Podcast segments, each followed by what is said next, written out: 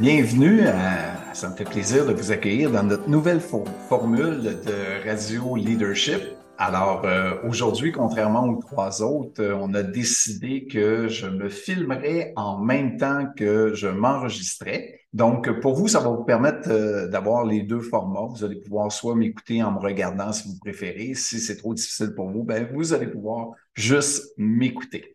Euh, donc euh, pour euh, ce podcast numéro quatre, euh, j'avais le goût de vous partager mon voyage à la ville mythique de Washington. Euh, vous savez, depuis que je suis jeune, que j'entends parler de cette ville-là. Euh, dans les nouvelles, constamment, on nous présente des images de Washington, on nous parle du président américain qu'on voit, du...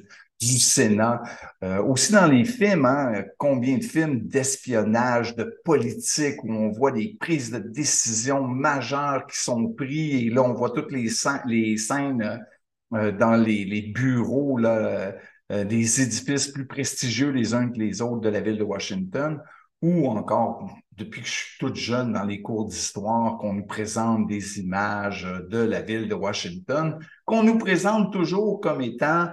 Euh, le, la capitale du monde occidental. Puis comme on nous a toujours présenté le monde occidental comme le centre du monde, bien, vous comprenez que j'avais l'impression d'aller au centre de l'Empire.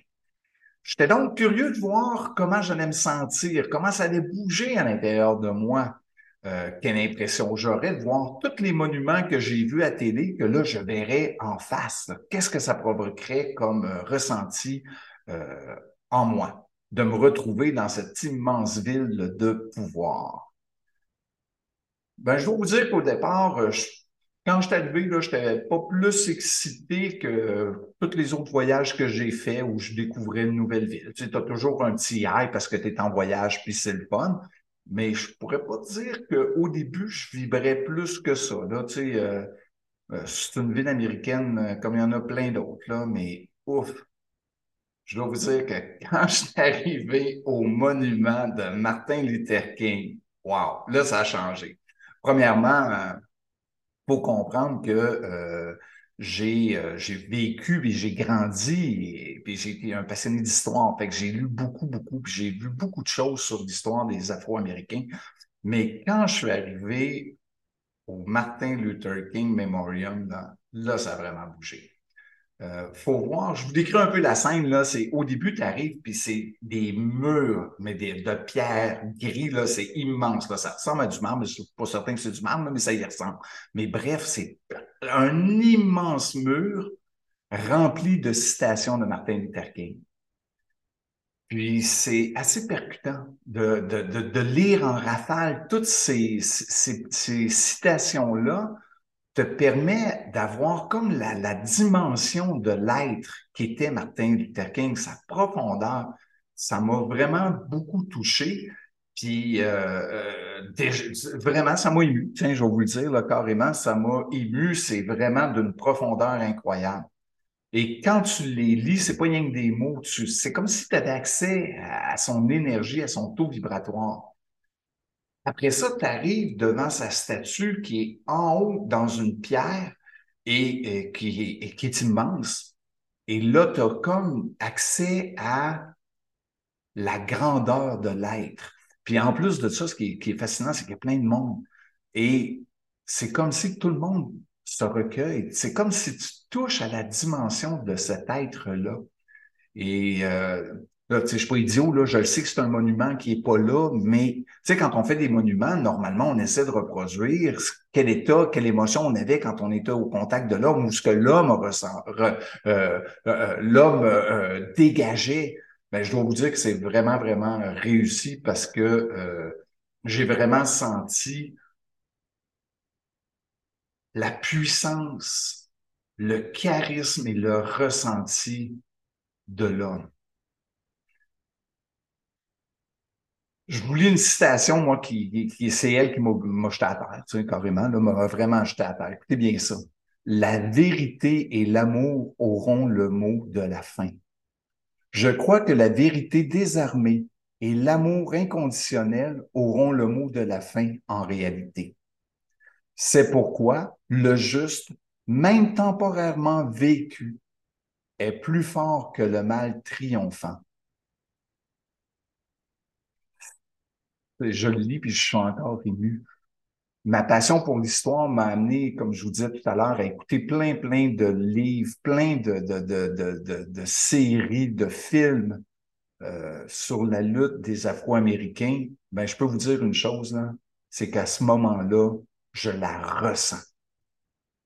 C'est plus quelque chose de théorique, là. C'est, je suis dans mon ressenti. Je ressens toute la puissance de l'homme, toute la volonté de se dresser devant ce qui est inacceptable, dans le fond, hein. Je prends conscience de toute la puissance du pouvoir de l'intention, de l'intention puis du courage qu'il a fallu pour qu'ils se mettent dans l'action puis qu'ils décident d'agir. C'est le cœur plein de pensées. Puis là, j'étais dans toutes mes émotions, puis ça se bouscule dans ma tête, là. Puis, tu sais, on est aux États-Unis, là, puis on est dans toutes sortes de mouvements en ce moment, hein, puis... Je suis comme bouleversé. Puis là, on décide que finalement, on s'en va euh, continuer, voir d'autres monuments.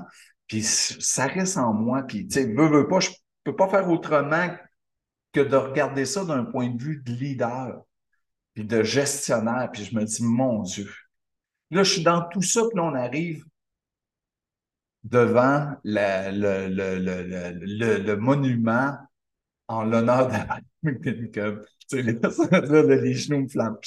Là, puis écoute, il y a du monde, là, puis, mais tu le sens qu'il y a quelque chose qui est comme un peu de l'ordre du euh, révérencieux, c'est le mot que j'ai, là, tu sais, que, que tout le monde est comme dans un état où ça, nous, ça touche le monde, ça touche vraiment le monde. Et là, là, t'arrives, puis écoute, c'est, c'est gros, là, tu rentres, t'as des grosses taux, tu tourne de côté, t'es face au Capitole. Fait que c'est impressionnant, t'as la grosse, l'immense statue d'Abraham Lincoln qui regarde le, le, le Parlement, excusez, qui regarde les décideurs. T'sais, l'image est, est extrêmement forte. Puis c'est drôle parce que en même temps que je vous raconte ça, je prends comme conscience que on est comme dans le chemin inverse de l'histoire.